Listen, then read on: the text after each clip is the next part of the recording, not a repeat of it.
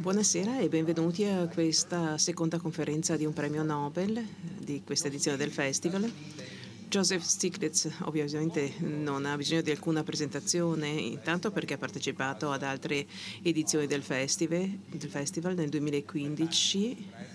E all'epoca era in presenza e ci auguriamo di averlo presto con noi qui a Trento. Inoltre, Joe Stiglitz è uno degli economisti più influenti del mondo. In base a qualche classifica fatta dal Syllabus Project, rientra tra i 5 economisti più citati al mondo nella professione di economista, insieme a Daron Acemoglu, che ha appena presentato una sua relazione qui a Trento, e Esther Duflo prima di loro. Un'altra persona che conosciamo bene perché ha contribuito alle edizioni precedenti del Festival. Joe Stiglitz inoltre è molto ben noto al di là del mondo dell'economia. Se chiediamo all'uomo della strada circa un economista famoso, credo che il nome di Joe Stiglitz sia tra i primi ad venire citato. Joe Stiglitz ha lavorato molto per capire i fallimenti del mercato, ha vinto il premio Nobel e ne abbiamo parlato nel 2015 proprio facendo riferimento al suo studio sulla simmetria dell'informazione, un caso tipico in cui l'iniziativa privata e il mercato fallisce, richiedendo quindi l'intervento di Stato, ma ci sono molti altri casi in cui lo Stato deve intervenire evidentemente. Stiglitz inoltre ha svolto un ruolo molto importante nell'analizzare l'elaborazione delle politiche, ha ispirato molta stesura delle politiche, è stato per esempio il presidente dei consulenti alla presidenza, è stato anche senior vice president della Banca Mondiale e chief economist. È noto per il suo pensiero indipendente ed è stato veramente un pioniere nel pensiero economico. Nel presentare per esempio i limiti della globalizzazione è stato in anticipo di 20-25 anni rispetto a molti altri suoi colleghi. Stasera ci parlerà del ritorno dello Stato, che è anche il titolo di questa edizione del Festival, quindi è perfettamente in tema, e la fine del neoliberismo. E quindi Joe, a te la parola, e ancora grazie per essere qui con noi. Grazie, mi dispiace veramente tantissimo non essere con voi in presenza. L'ultima volta che sono stato con voi a Trento veramente me la sono goduta. Stiamo vivendo un momento di profonda riflessione, perché secondo me risulta evidente che il modello neoliberista che abbiamo visto prevalere per gli ultimi 40 anni sta giungendo alla sua conclusione. Anche negli Stati Uniti il paese che è stato più votato al neoliberismo, sia a destra che a sinistra c'è un rigetto completo del neoliberismo su basi diverse, sulla base di pensieri diversi, però il neoliberismo viene adesso considerato alla fine dei suoi giorni. Non svolge assolutamente più quella posizione dominante che ha visto fin prima della crisi del 2008. Oggi vi vorrei parlare della direzione che dovremo seguire in questa era di post-neoliberismo. E per capire dove dirigerci in questa era bisogna capire gli successi del mercato. Il mercato è governato da aziende private che vogliono sviluppare il profitto. Dobbiamo capire meglio viceversa qual è il ruolo del governo in questo senso. Dobbiamo capire perché la dicotomia che vede da una parte il privato e dall'altra il pubblico. Dobbiamo capire che questa dicotomia è troppo semplicistica, dobbiamo viceversa arrivare a una ecologia delle istituzioni, dell'organizzazione, quindi delle istituzioni. Dobbiamo quindi superare la critica del mercato. Il neoliberismo effettivamente ha collocato il mercato su un piedistallo, nel senso che sembrava che dovessimo praticamente dipendere completamente dal mercato, con il governo che svolge un ruolo minimale in ambiti quindi molto ristretti. Sia la teoria che l'evidenza ci dimostrano viceversa che i mercati non sono necessariamente né efficienti né stabili. Producono troppo poca ricerca, per esempio, e troppo di altre cose, come per esempio troppo inquinamento. Investimenti troppo rischiosi, per esempio come quelli che hanno causato poi la crisi del 2008. Le esternalità che ci siamo trovati a confrontare più e più volte sono tutte aree in cui il mercato svolge un ruolo molto importante, e queste esternalità non sono più di fenomeno di secondo ordine, non dobbiamo considerarle più come tali. Il cambiamento climatico è fondamentale, per esempio. Il futuro del pianeta è a rischio e il cambiamento climatico effettivamente è il risultato di un'esternalità. Ciascun individuo, mentre conduce la propria vita, produce troppa anidride carbonica, troppo carbonio, troppo metano, troppo tutti i gas dannosi, e quindi mette a repentaglio la vita sul pianeta e la vita del pianeta. Le esternalità sono state al centro della pandemia. Per esempio, c'era la decisione delle persone che non portavano le mascherine. Vedo che viceversa adesso tutti voi ce l'avete, la vedo con piacere, e il fatto anche di non vaccinarsi mette la vita degli altri a repentaglio, e quindi c'è bisogno di un intervento governativo per stabilire questi fatti. A latere vedremo che lasciare alcune cose al mercato, lasciare alcune cose al singolo è stato considerato come una violazione delle libertà del singolo. Così è stato negli Stati Uniti, per esempio, l'obbligo posto di utilizzare una maschera piuttosto che di vaccinarsi è stato vissuto come un limite alle proprie libertà, ma è evidente che la libertà di ciascuno finisce nel momento in cui si calpesta la libertà dell'altro, e quindi nel momento in cui decido di non portare una maschera metto a repentaglio la vita dell'altro.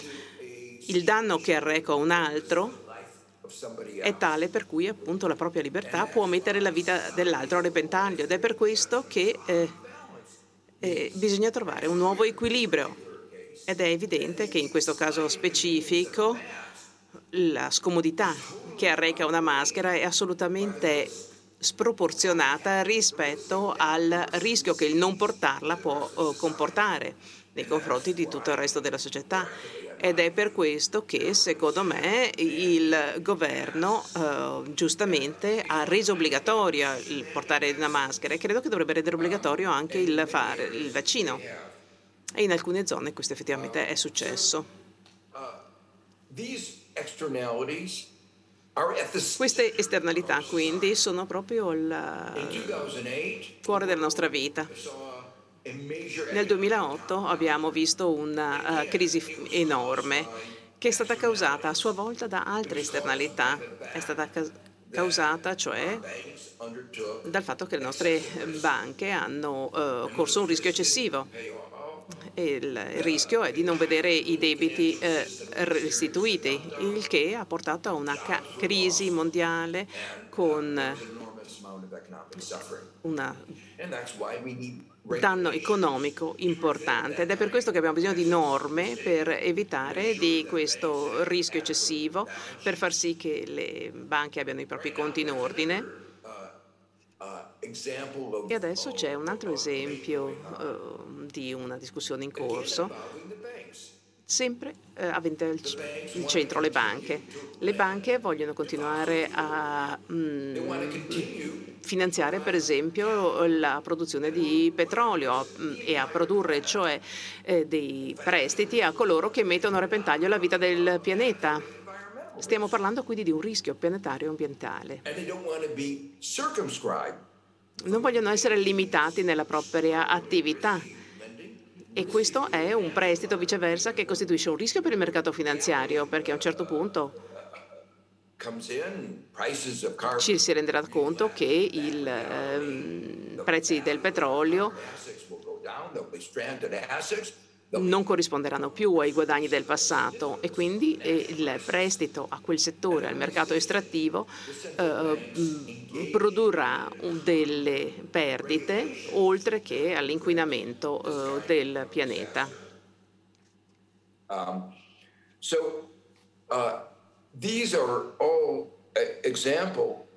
Vi ho citato qualche esempio di esternalità che non sono più di secondaria importanza. Se pensiamo a un corso di economia classico, lì si parlava delle esternalità in un piccolo capitolo, magari alla fine qualcuno trascurava proprio l'argomento. Viceversa, si tratta di fatti di primaria importanza e non di esternalità trascurabili. C'è un altro problema legato ai mercati, nel senso che il mercato di per sé, se lasciato libero, non si occupa della giustizia sociale, della redistribuzione del reddito.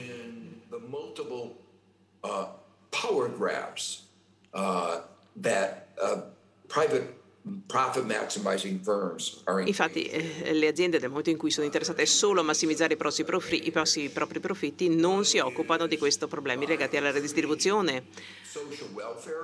A quel punto, viceversa, bisogna che lo Stato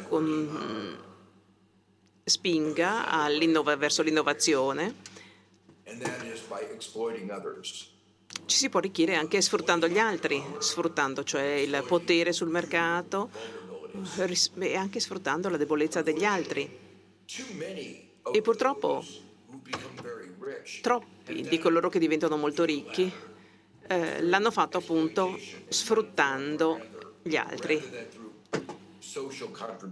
e non contribuendo a livello di equità sociale. Ci sono due teorie diverse che si sono trovate in contrasto l'una con l'altra per molto tempo. Una teoria sostiene che i rapporti economici sono basati sull'armonia e che le diseguaglianze derivano da differenze nel contributo sociale del singolo. L'altra teoria, viceversa,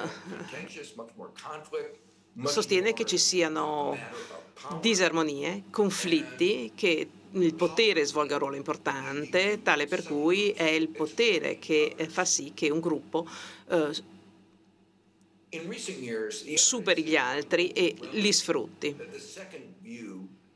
La seconda teoria descrive meglio quello che effettivamente è successo e che sta succedendo nell'economia e nella società di oggi.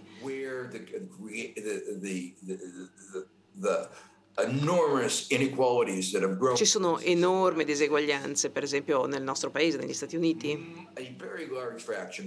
e una grande fetta di coloro che hanno guadagnato l'hanno fatto soprattutto esercitando la forza sul mercato, esercitando una posizione di prevalenza, sfruttando gli altri, predominando sugli altri. Was emblematic of this kind of exploitation. Trump University. L'università di Trump, per esempio, trying to figure out how to take advantage of others. Insegnava in qualche modo come sfruttare gli altri e insegnava anche come aggirare le norme che in qualche modo limitavano la possibilità dell'uomo che sfrutta il suo prossimo. Di recente negli Stati Uniti c'è stato un conflitto su questi rapporti di potere. Permettetemi di citare qualche esempio. Stiamo parlando quindi delle regole del gioco economico. E il gioco economico non è regolato da norme casuali, ma le norme sono molto importanti. Ci sono per esempio delle regole che permettono ai lavoratori di unirsi, di contribuire alla contrattazione collettiva, di incontrarsi, di discutere, di negoziare il proprio salario. E le organizzazioni datoriali, i datori di lavoro, hanno adottato viceversa una strategia che mirava a rendere più difficile l'organizzazione dei lavoratori, in qualche modo aumentando il costo della transazione, in modo tale che sembra che questo sia innocuo, ma in realtà i datori di lavoro hanno indebolito la posizione negoziale dei lavoratori. A questo punto uno può vedere una differenza fra i dipendenti e gli autonomi. In realtà ci sono delle leggi che proteggono i lavoratori dipendenti, però i lavoratori che viceversa sono autonomi non godono di alcuna protezione.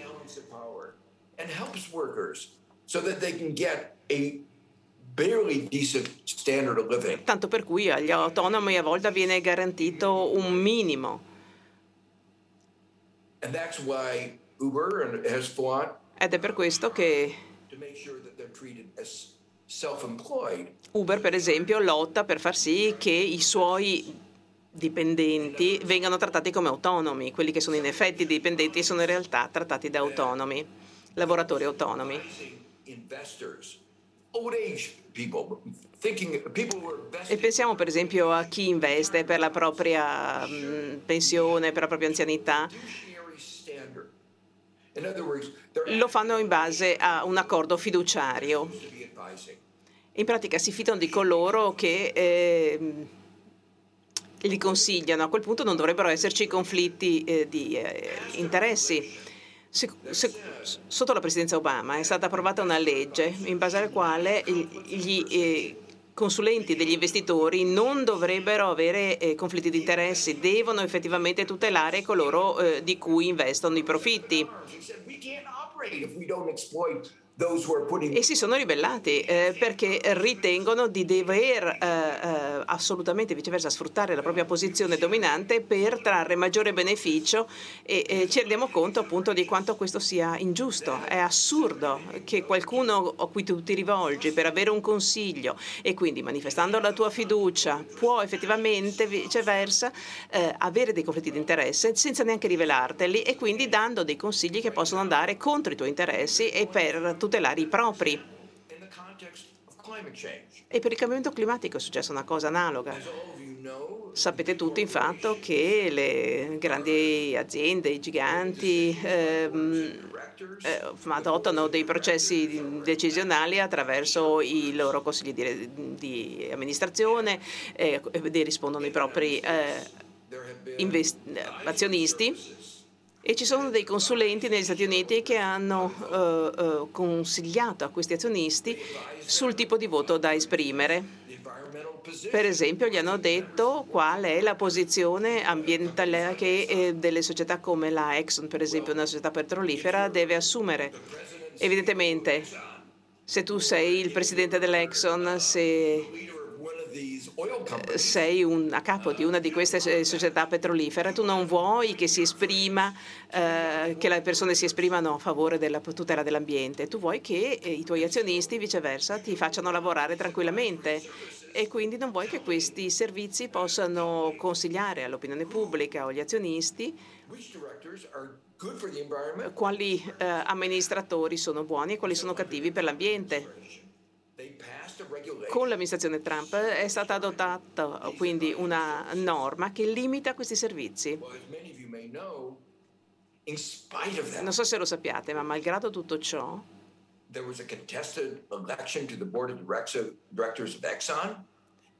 c'è stata un'azione fatta contro gli amministratori della Exxon, e 3 di coloro che sedevano nel Consiglio di amministrazione dell'Exxon sono stati sostituiti da persone più impegnate alla tutela dell'ambiente, cosa evidentemente necessaria per salvare il pianeta e anche per il futuro, perché che ci piaccia o meno, quegli investimenti che vengono fatti nel mondo petrolifero dovranno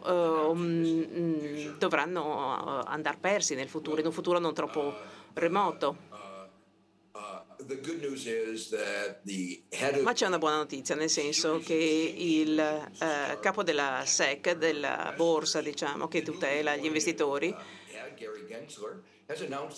ha annunciato che non applicherà questa norma assolutamente spregevole che è stata adottata durante la presidenza Trump e rianalizzerà questa norma che probabilmente non è stata neanche adottata secondo la legge.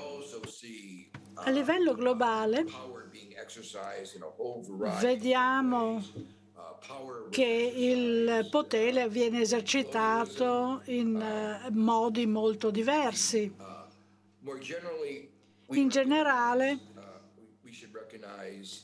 dovremmo essere in grado di riconoscere che l'idea secondo cui i mercati siano abbastanza competitivi in modo che il neoliberismo possa essere applicato sia un mito.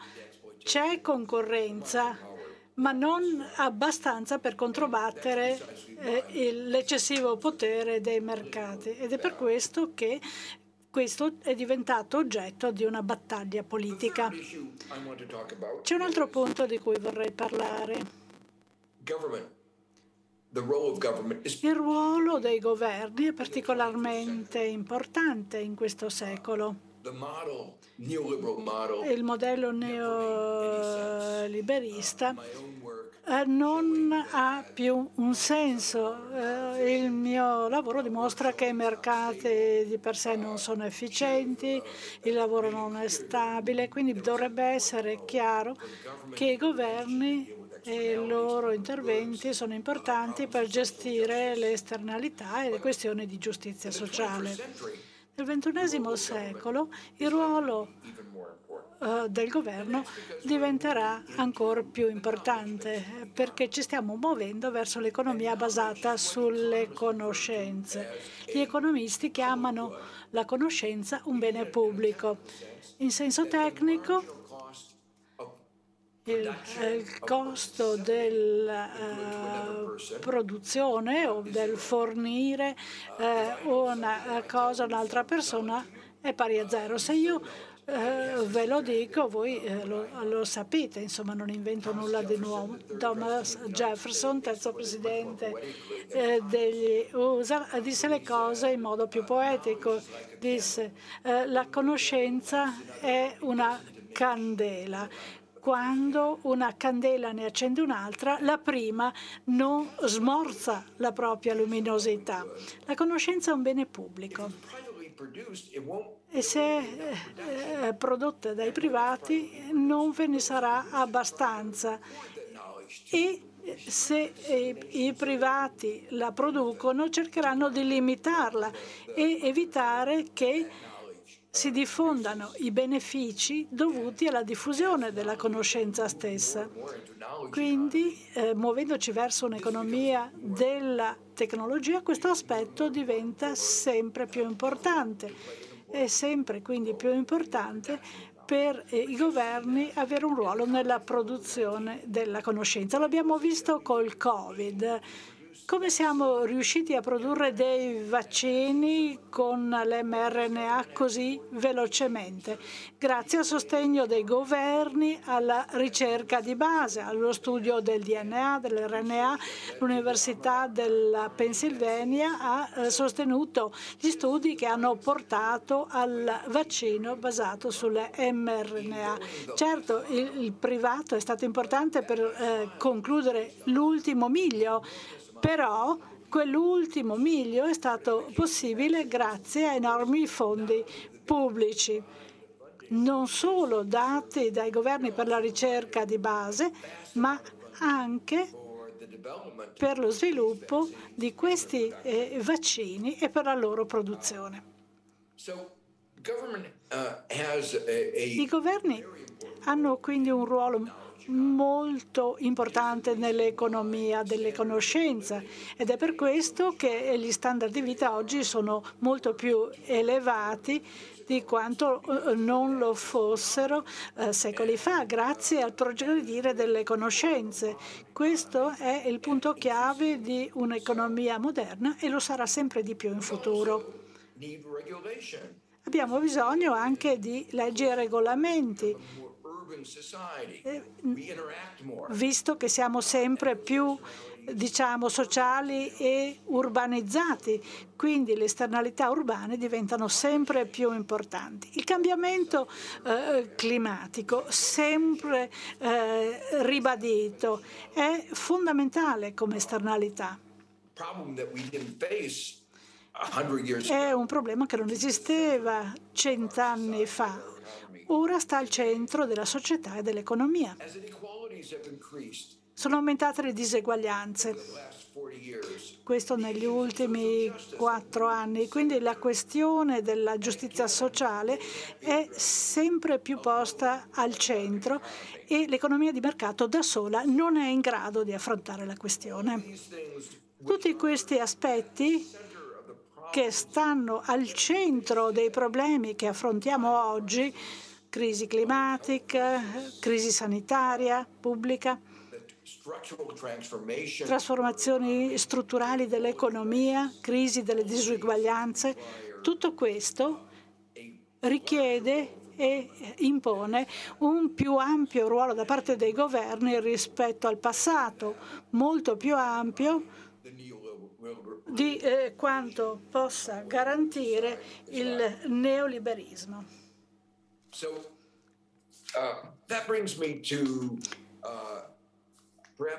A questo punto sono arrivato a una delle questioni forse più importanti. La natura dell'economia contribuisce a forgiare la natura delle società. È una questione che noi economisti dobbiamo affrontare pensando alla crisi finanziaria del 2008. Il settore finanziario, le banche, come sono diventate così egoiste ed avide? Fino a alcuni anni prima della crisi i banchieri erano nostri studenti e non vedevano le cose in quel modo, però con l'aumentare della permanenza nel mercato finanziario, maggiore la concentrazione sul denaro, più egoisti e materialisti sono diventati. Tutto questo porta a un altro difetto nella concezione economica che è stata dominante per gli ultimi 50 anni perlomeno, ossia gli individui entrano nella vita con delle preferenze ben definite che sono forgiate dalla natura, diciamo, piuttosto che causate dalla società o dal loro vissuto. Ma sappiamo, come genitori, che noi ci diamo da fare moltissimo per far crescere i nostri figli. Li vorremmo onesti, li vorremmo compassionevoli, altruisti, non egoisti. E noi ci diamo molto da fare per far crescere i nostri figli in questo senso. Ma come società ci siamo dimenticati che il posto di lavoro è il luogo dove si spende tantissimo tempo e come organizziamo questo posto di lavoro ha un impatto su quello che noi siamo e i valori che abbiamo. Se passiamo molto tempo a pensare ai beni materiali, alla massimizzazione dei profitti, se questo è il pensiero dominante principale, per forza diventiamo più egoisti e più materialisti. Ci sono comunque altri momenti della nostra vita o altri modi di organizzare la produzione nel mondo, in molti paesi, le cooperative svolgono un ruolo molto importante.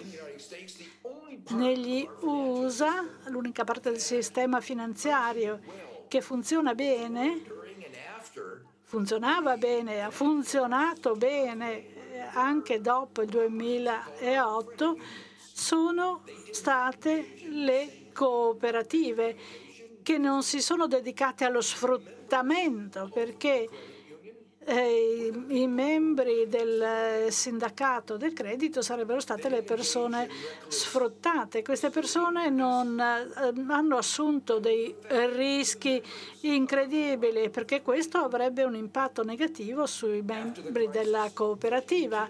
Dopo la crisi hanno continuato a concedere credito alle piccole e medie imprese, cosa che non hanno fatto le grosse banche, rivolgendosi solamente ai colossi economici. In alcune parti dell'Italia mi par di sapere che anche le cooperative di produttori o di consumatori hanno svolto un ruolo importantissimo. In Spagna una delle imprese più grandi è organizzata sul modello cooperativo e anche questa è andata bene e funziona bene. Volevo ribadire che dobbiamo pensare in maniera più ampia, con maggiore respiro, alle istituzioni di tipo sociale, non solo quelle che si occupano di profitto o di massimizzazione dello stesso. Pensando a tutto questo e pensando agli Stati Uniti, penso che le istituzioni che funzionano meglio da noi, quelle che hanno una leadership tecnologica, sono università. Nessuna di queste grandi università o anche delle piccole è un'istituzione a scopo di lucro. La maggior parte sono fondazioni che non hanno come scopo il profitto. Molte sono università statali, come quella di Berkeley in California. Nessuna pensa che un'istituzione che vuol fare profitti sia una buona sede per diffondere conoscenze. A proposito di università, ecco, pensiamo alle istituzioni come delle entità che sfruttano gli altri. Volevo ribadire un concetto. Addentrandoci nel mondo del post-neoliberismo, dovremmo pensare a una più ricca ecologia istituzionale, quindi non con l'intento di fare profitto, con un'organizzazione amministrativa non solo centrale ma anche regionale, locale e diverse tipologie di azioni collettive, attività sindacale,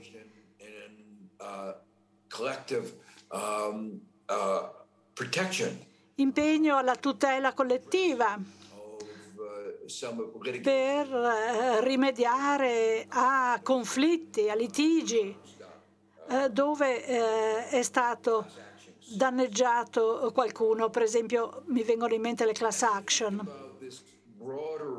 E pensando a questa più ampia ecologia istituzionale nella costruzione di un'economia e di una società post-neoliberista, dobbiamo chiederci che tipo di società, che tipo di persone vogliamo essere. E questo mi riporta a un quesito fondamentale. Cosa serve per avere una buona società? Cosa deriviamo dal neoliberismo? Sappiamo che non ha creato una buona società, ha fatto l'opposto. pensava di creare una società armoniosa, ma in realtà ha fatto l'opposto, creando grosse divisioni tra i diversi gruppi e dedicandosi allo sfruttamento, che non ho avuto il tempo di definire nei dettagli. Negli ultimi anni abbiamo visto come l'agenda del neoliberismo abbia scatenato dei fenomeni terribili, come un protezionismo vaccinale o un egoismo che tutti abbiamo visto nel settore privato, con una certa riluttanza a cedere la titolarità dei brevetti o della proprietà intellettuale, come si è visto alla riunione del WTO. Quindi il neoliberismo è fallito non solo economicamente, ma anche in maniera più pervasiva. Non è riuscito a riformare la nostra società. Questa società non è quella che avevamo auspicato per noi e per i nostri figli, perché non riflette quei valori che volevamo e che non sono stati, diciamo, portati avanti dalle banche e da alcune aziende farmaceutiche. Questa è un'ottima occasione per riflettere su dove siamo arrivati, perché le cose non hanno funzionato e soprattutto dove vogliamo andare. Questa per me è una grossa occasione che io mi auguro potremo cogliere. E sono veramente lieto di aver potuto condividere queste opinioni con voi a Trento. Grazie. Grazie di questa presentazione così piena di spunti. Grazie anche per aver chiarito il concetto di esternalità, che è un concetto fondamentale.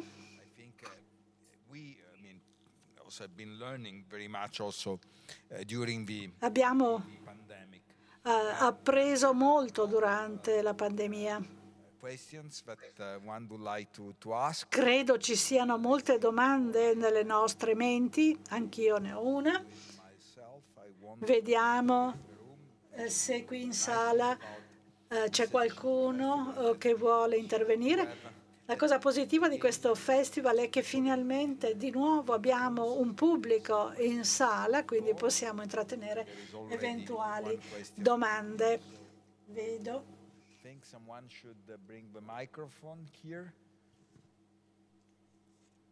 Okay. Buonasera, thank you really. My name is Alberto Viano. Sono Alberto Viano, sono il direttore amministrativo di Lisplan. Quindi una multinazionale. La domanda è fino a che punto un governo può andare per imporre delle norme e per incoraggiare piuttosto che contrastare alcuni comportamenti che abbiamo visto prevalere con il modello neoliberista. Fino a che punto può arrivare quindi un governo, un singolo, prima che gli altri non se ne approfittino? Perché abbiamo visto che quando uno Stato cerca di fare una cosa si perdono delle aziende, nel senso che le nostre aziende hanno spostato i loro quartieri generali ad Amsterdam, a Londra, proprio per sfuggire alla imposizione fiscale italiana. Quindi fino a che punto uno Stato può imporre delle norme a proprio discapito in qualche modo? Cioè dovremmo adottare delle norme positive, però per tutti, in modo tale che il business tragga beneficio. Grazie per questa ottima domanda. Una domanda che senz'altro ci siamo posti in parecchi, e adesso indicherò un ambito in cui è particolarmente preoccupante questo tema.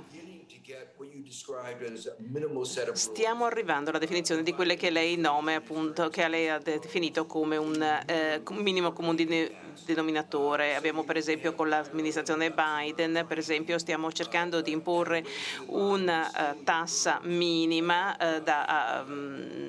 in modo tale che nessuno possa trarre vantaggio dall'evasione fiscale, diciamo, spostando i propri uffici altrove.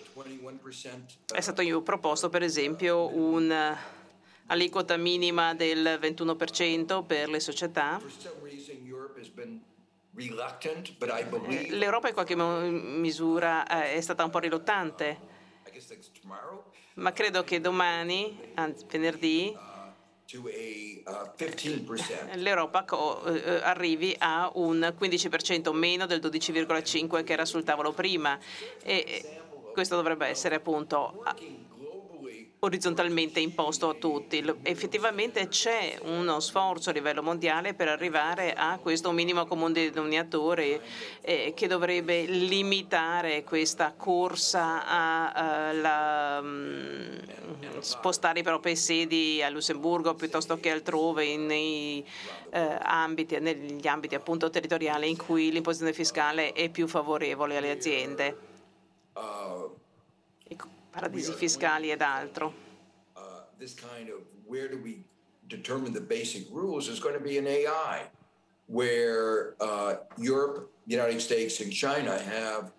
Nell'ambito dell'intelligenza artificiale bisognerà adottare questo minimo comune denominatore per quanto riguarda per esempio il trattamento dei dati. I dati sono molto importanti per quanto riguarda l'intelligenza artificiale.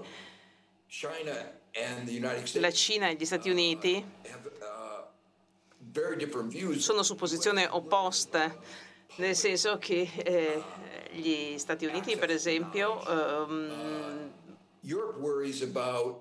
vogliono disseminare l'accesso alla conoscenza, e in altri paesi ci si preoccupa viceversa che questo accesso alla conoscenza permetta di arrivare a uno stato tipo Grande Fratello basato sulla sorveglianza, e io devo dire sono molto vicino alla posizione europea. L'Europa non vuole un Grande Fratello né nel pubblico né nel privato, e mi trovo assolutamente vicino a questa posizione.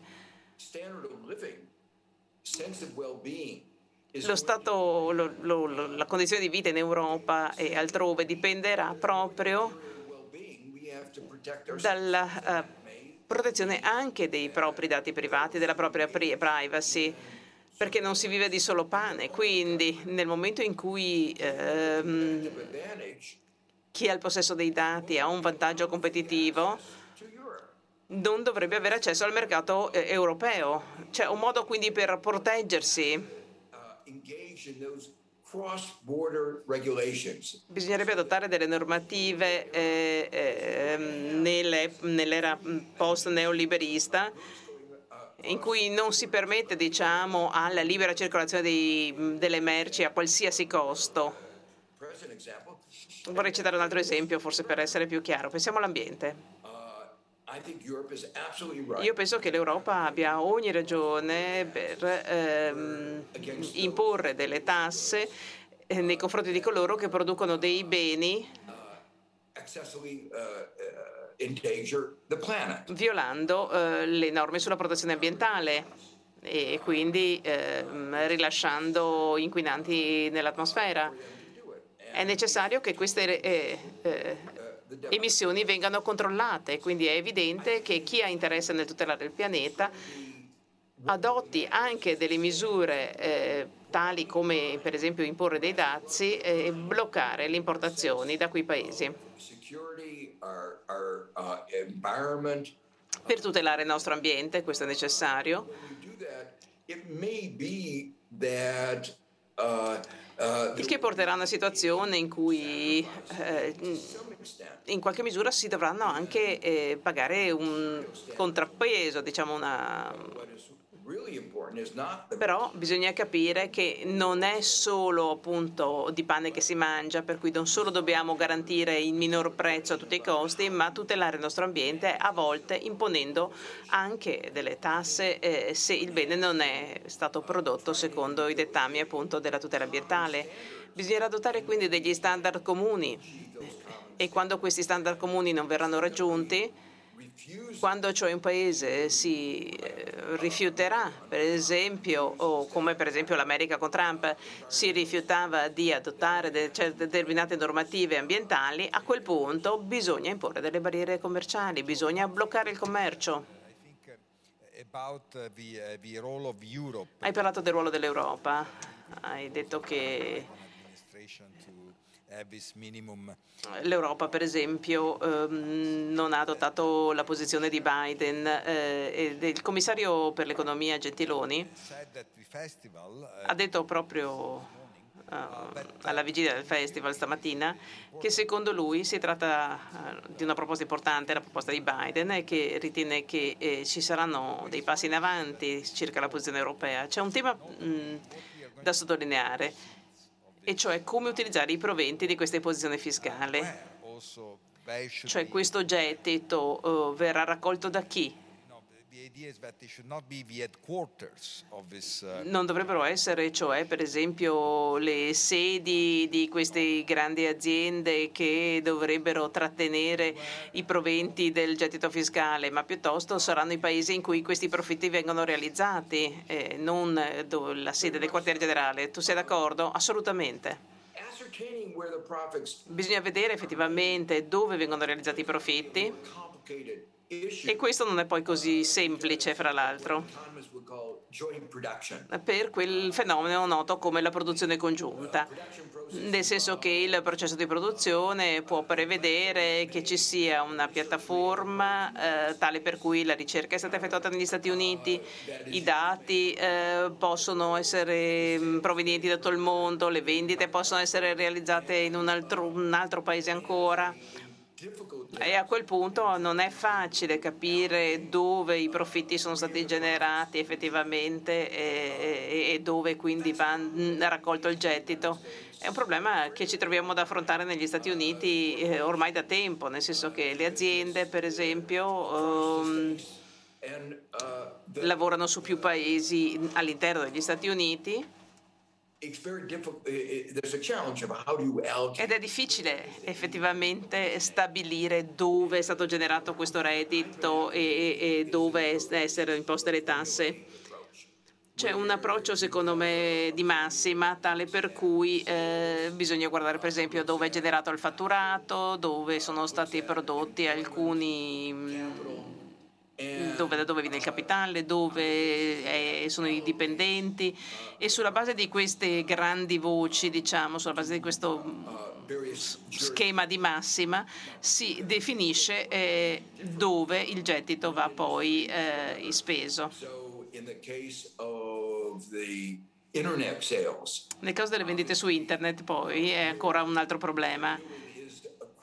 Cosa succede? Succede che è un po' come se fosse un punto di vendita, no? Nel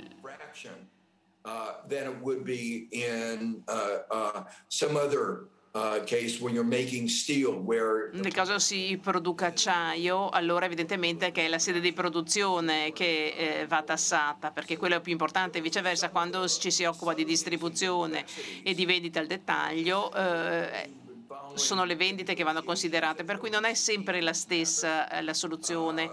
Bisogna avere un schema di massima. Presso l'Ocse è stata avanzata una proposta, quella attualmente in discussione è assolutamente inadeguata, nel senso che si sta cercando di valutare solo una parte dei profitti, ma in realtà va analizzato dove vengono generati tutti i profitti, e questo richiede una certa sofisticazione. L'amministrazione Biden sembra assolutamente determinata ad discutere in modo approfondito, per esempio, quella che è stata definita come la tassazione digitale, per cui anche i giganti del digitale paghino le tasse dove, per esempio, fanno gli investimenti in pubblicità, dove realizzano gran parte del loro fatturato, e questo è assolutamente fondamentale. La cosa che mi preoccupa di più quando pensiamo alla rivalutazione di dove va il denaro è che dobbiamo considerare anche i paesi emergenti. All'interno dell'OCSE, che è il club dei paesi avanzati, stanno discutendo.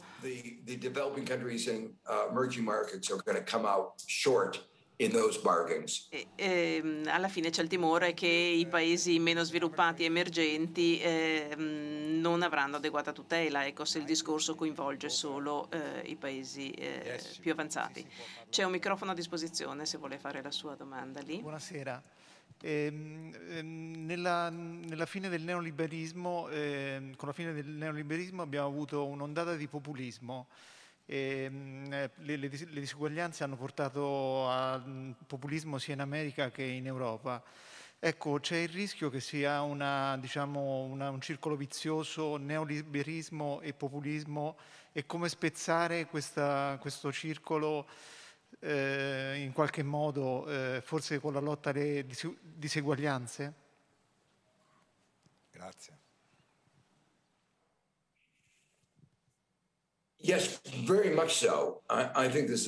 Sono perfettamente d'accordo con lei. Credo che sia fondamentale lottare contro le diseguaglianze.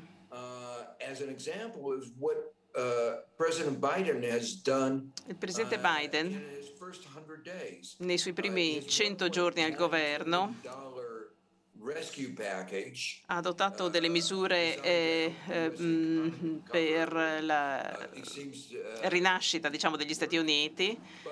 C'è questo piano Marshall, per così dire, che è stato adottato e ha cercato di contrastare le diseguaglianze. I miei colleghi presso l'Università Columbia ritengono che questo, per esempio, potrà diminuire in modo importante la diffusione della povertà tra i bambini, e questo porterà a un vantaggio economico importante, perché nel momento in cui un bambino cresce nella povertà, con uno stato di salute inadeguato, con alimentazione inadeguata, questo in qualche modo inficerà la sua capacità di contribuire attivamente alla società, e quindi ci sarà una perdita importante per tutta la società, e quindi è importante interrompere questo circolo vizioso lottando contro le diseguaglianze. E parte di questo pensiero è proprio al centro di quello che è l'ordine del giorno nel nostro paese, negli Stati Uniti, cioè ripristinare una tassazione progressiva. Forse vi ricorderete che nel dicembre 2017, il presidente Trump, l'allora presidente Trump, ha adottato una misura fiscale tale per cui la maggioranza che pagano più tasse ne avrebbero pagate di meno, cioè i maggiori contribuenti avrebbero visto una riduzione del loro aliquota, e quindi in pratica i super ricchi avrebbero pagato un'aliquota inferiore. In qualche modo voleva cambiare completamente il sistema fiscale federale, e il presidente Biden si è posto come obiettivo la riforma totale di questo sistema, perché evidentemente i più ricchi, che godono di un reddito maggiore, hanno le risorse sufficienti per influenzare i politici. La nostra democrazia, la democrazia americana, naturalmente è molto intrisa di denaro. Si parla di principio per cui ognuno ha diritto al voto, però in realtà la verità è che ogni voto corrisponde quasi a un dollaro. Ci sono delle misure che possono portare, per esempio, a rendere più difficile l'espressione del proprio voto per l'uomo comune, per l'uomo della strada. Ecco, per cui alla fine ci si troverà che i poveri non voteranno più. Dobbiamo viceversa garantire che anche i poveri vengano avvicinati alle urne e che il loro voto conti. Perché altrimenti la democrazia americana sarebbe messa in discussione, sarebbe messa a repentaglio. È molto importante quello che succederà nei prossimi 2 anni. Se riusciremo quindi a invertire questa tendenza, a contrastare queste diseguaglianze, se saremo in grado di annullare questo circolo vizioso che porta a diseguaglianze sempre maggiori, a un inficiamento della democrazia, con viceversa una democrazia più forte e un circolo virtuoso. Parleremo di equità fiscale anche domani sera. Nella versione stampata del programma questo incontro non figura, ci sarà la presentazione di un volume di Kenneth Feeren e David Sevestich sulla equità fiscale, soprattutto a seguito di una pandemia. Credo che stiamo raggiungendo la conclusione di questo incontro e quindi, se posso, vorrei fare un po' l'avvocato del diavolo, perché secondo me in questa discussione a volte c'è anche un ruolo per l'avvocato del diavolo. Quindi sei stato molto efficace quando hai illustrato le cadute, diciamo, del mercato, la mancata erogazione, per esempio, di beni pubblici come l'educazione, ma abbiamo visto che anche il governo a volte sbaglia. Anche Michael Kramer, per esempio, ha parlato delle inefficienze del mercato, come per esempio quelle carenze nella produzione di vaccini in cui si può incorrere perché il governo non è riuscito a bloccare l'esportazione dei vaccini prodotti all'interno, il che ha generato appunto una diffusione della pandemia. Quindi a volte anche i governi democraticamente eletti incappano in errore, ecco, e non di piccola misura, fra l'altro, questi errori sono quindi anche questo è importante. Quindi non solo il mercato sbaglia, ma anche gli stati sbagliano, quindi anche il settore pubblico a volte può sbagliare. Posso interloquire? Posso reagire? Chiunque abbia vissuto in America negli ultimi 20 anni, senz'altro è a conoscenza degli errori dello Stato.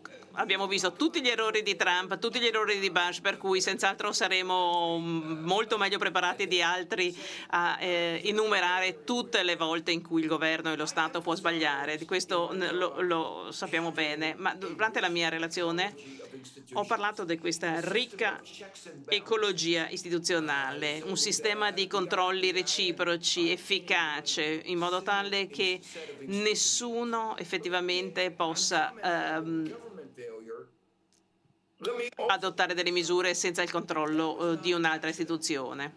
E ne ho parlato perché abbiamo vissuto 40 anni di neoliberismo, 40 anni con Reagan e Thatcher, 40 anni in cui abbiamo parlato male dello Stato, il che ha portato dove? Ha portato all'indebolimento del governo.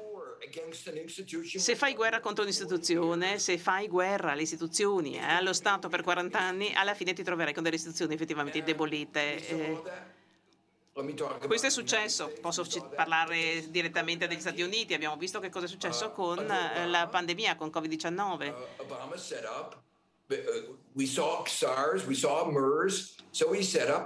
Obama aveva costituito un ufficio per contrastare la pandemia. È così che deve agire un governo. Deve cercare di analizzare una problematica, deve vedere quelli che sono i rischi e cercare di contrastare. All'interno del Consiglio Nazionale di Sicurezza si è riconosciuto un rischio alla sicurezza nazionale. In realtà il Covid-19 è stato proprio un danno alla nostra economia importante e quindi doveva essere affrontato a livello di Consiglio Nazionale di Sicurezza. E il presidente successivo cosa ha fatto? Ha viceversa distrutto un'istituzione che sarebbe stata perfettamente adeguata a contrastare la negatività derivante da una pandemia. Abbiamo creato delle istituzioni che ci hanno invidiato tutti che per controllare la diffusione di infezioni e malattie infettive. E cosa ha fatto il presidente Trump? Trump l'ha distrutto. Ha distrutto proprio quello specifica parte dell'ufficio che doveva proteggerci dalla diffusione di patologie derivanti da animali. Quindi è stato fatto consapevole, è stato un attacco diretto al governo. E ce l'ha fatta, è riuscito a distruggere il nostro governo, è riuscito a distruggere le nostre istituzioni, tanto da renderle incapaci di reagire alla Covid.